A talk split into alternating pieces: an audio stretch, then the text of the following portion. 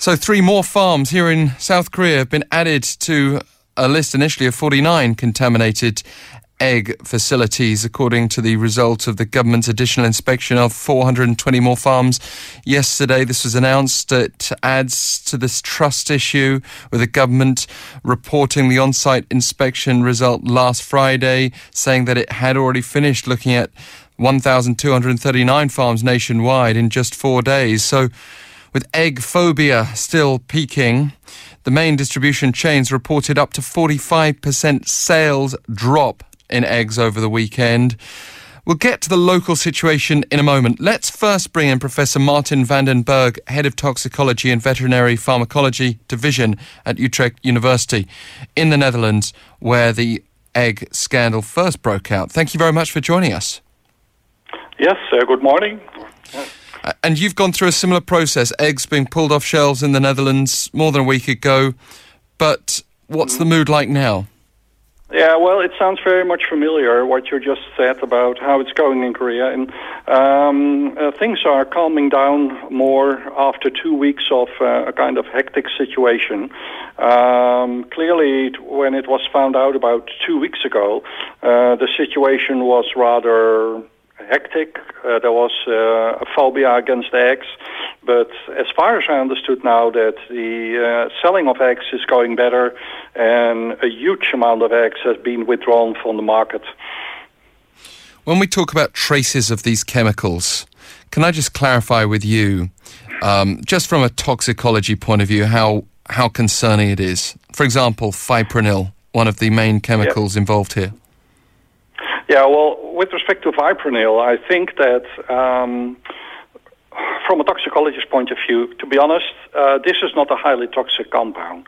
Um, if you if you look at the compound, which is very uh, often used, very common used actually in Europe, um, on cats and dogs to protect them against ticks and fleas, um, and you actually put it on the skin, for example, and it goes into the blood.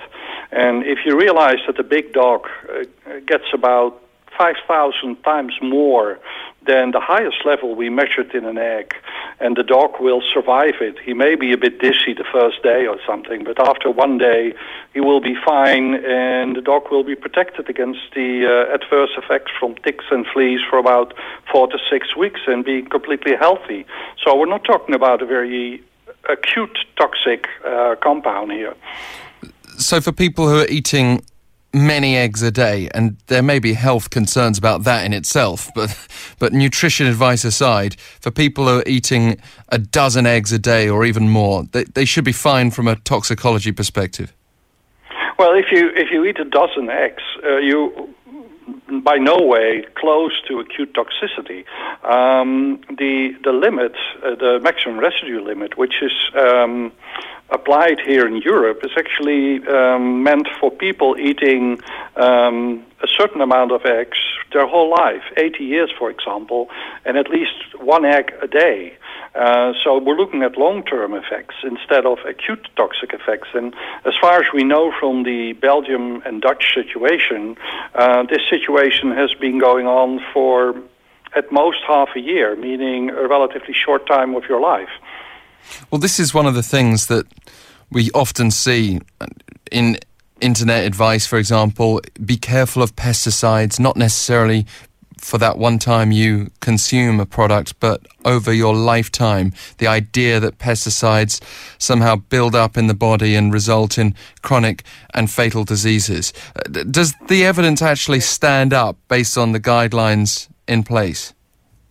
Well, to tell you the truth, a lot of pesticides used nowadays compared with 20, 30 years ago, um, they don't build up in the body anymore. They don't accumulate. Well, fipronil is a bit of a uh, a bit of a difference uh, because um, it's a compound which which can actually accumulate, build up in chickens um, with uh, roughly about uh, six weeks when it's getting stable, and then the level may be high enough. But it all depends how heavily you treat the chickens with the fipronil.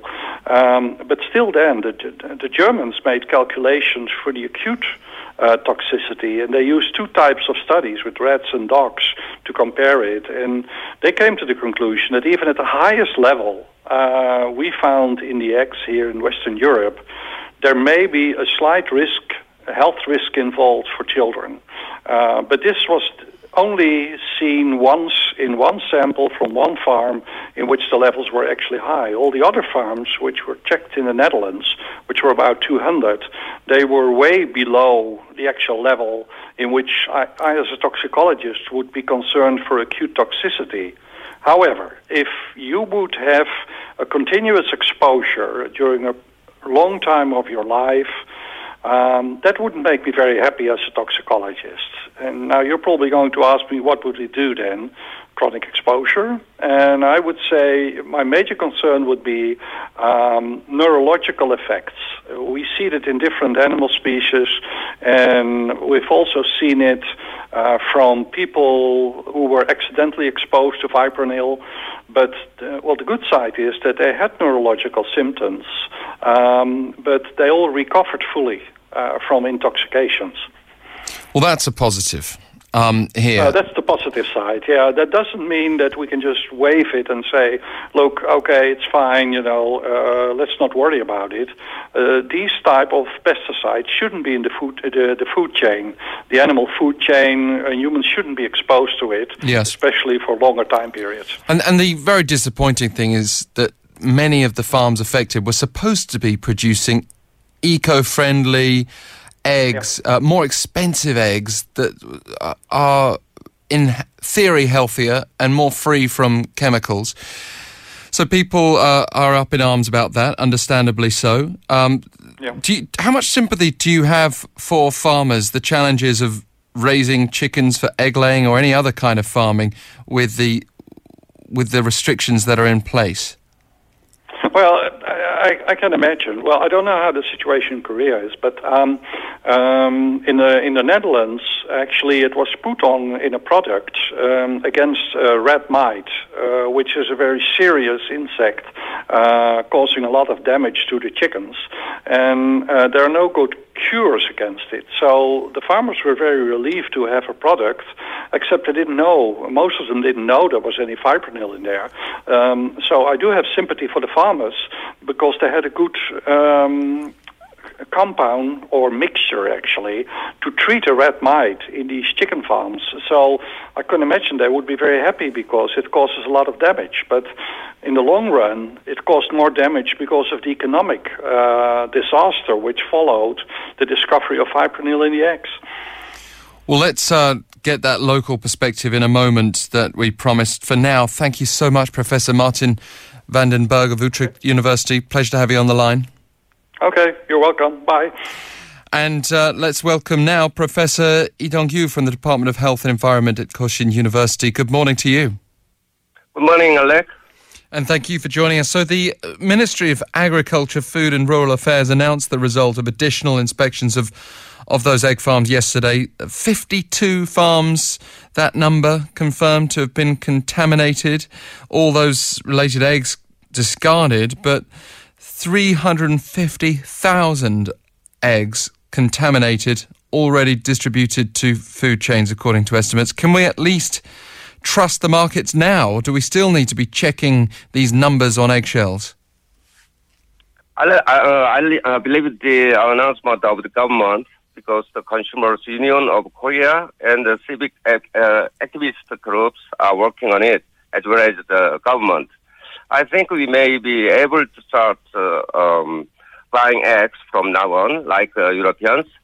But it would, be better to check uh, the results on the egg shells for a while, just in case.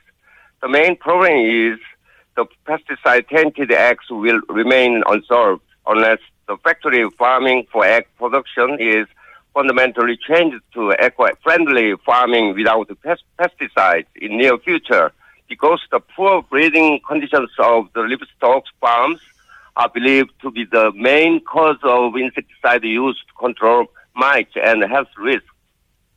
I think. Yeah, well, the, the Ministry of Food and Drug Safety, as well as the Korean Medical Association, have both played down health fears related to these insecticides. But we're now hearing about DDT either being residual in soil or somehow finding its way into eggs.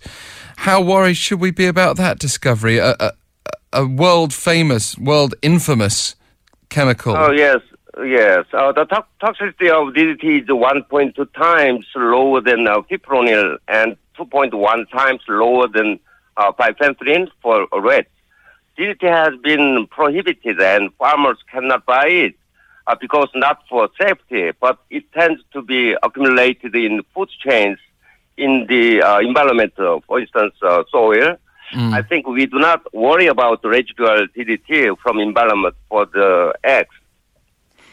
Well, we want to hear from the farmers themselves. If you can just hold on for us one moment, Professor E, let's have a quick listen to this clip that we recorded. 일단 저는 어쨌든 이번 사태의 책임은 근본적으로 우리 농가가 고이든 아니든 농장에서 사용했기 때문에 그런 결과가 나온 거라고 보고요.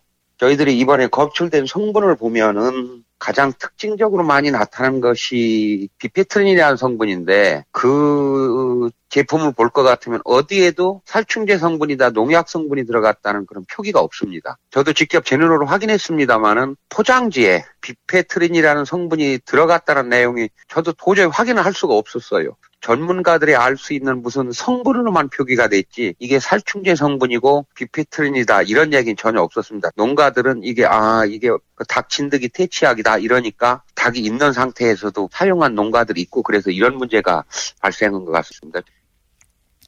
Well, um, we were talking as a production team yesterday how good it would be to hear from a farmer. Of course, uh, there was inevitably going to be a language challenge for those who weren't able to understand. That actually was Lee Hong-jae, president of the Korea Poultry Association, a poultry farmer himself based in Dangjin, South Chungcheong province. And he was saying that the detected farms are fully responsible for using banned chemicals on egg-laying hens, whether knowingly or unwittingly. He said that as for bifenthrin, a chemical found in the largest number of tainted farms, uh, it was contained in a mite repellent, but it wasn't specified actually on the product cover. So most of the farmers in that case didn't even know the product contained bifenthrin.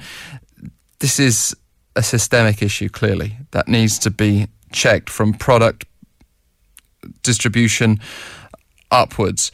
Um, if I can come back to you, Professor E, among the uh, farms that have been tested as unfit for sale, uh, 31 or 63.3% were government certified organic farms. 59% had acquired these HACCP or hazard analysis and critical control point certification. What is the problem then with the system if these are able to slip through the net? Oh yeah, the, the, uh, this system is managed by both the Agriculture Ministry and the Food and Drug Safety Ministry, It's overseeing the production stage and controlling the distribution and consumption respectively. The ministries should control and manage more precisely and strongly for certification and health from uh, now on. Also, I think two administration control towers should be changed to an uh, unified food control tower with solid authority to supervise the entire egg circulation system. A point I was also making on yesterday's show was was that we might easily spread our concern to other products as well. Uh, there's no particular reason for me to suspect that egg farmers would be any more morally culpable than than any other kind of farmer in the country. Um, should we be questioning then the organic labels or the HACCP certification on other foods like desserts, kimchi, baby foods, etc.? Yes, I think citizens may have questions the credibility of uh, organic or HACCP uh, certifications in other foods because we saw the instance the government would be better to check to them uh, too. And finally, what's your tip for us um, when when we're looking out for egg, for example, markings, organic?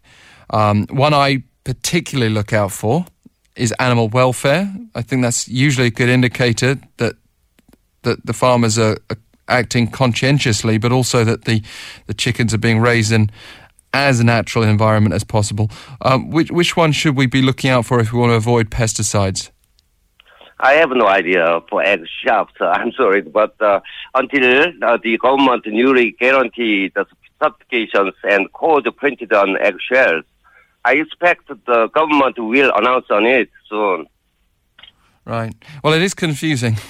I, have never experienced so much confusion, to be honest, with the labels. And, and these labels are often written in English, so it's not just a question of not being able to understand the labels. It's it's it's just trying to work out even before this scandal which eggs are right for you: fertilized, non-fertilized, organic, animal welfare, etc., etc. Professor Lee Dong-kyu, thank you so much for sharing your thoughts today.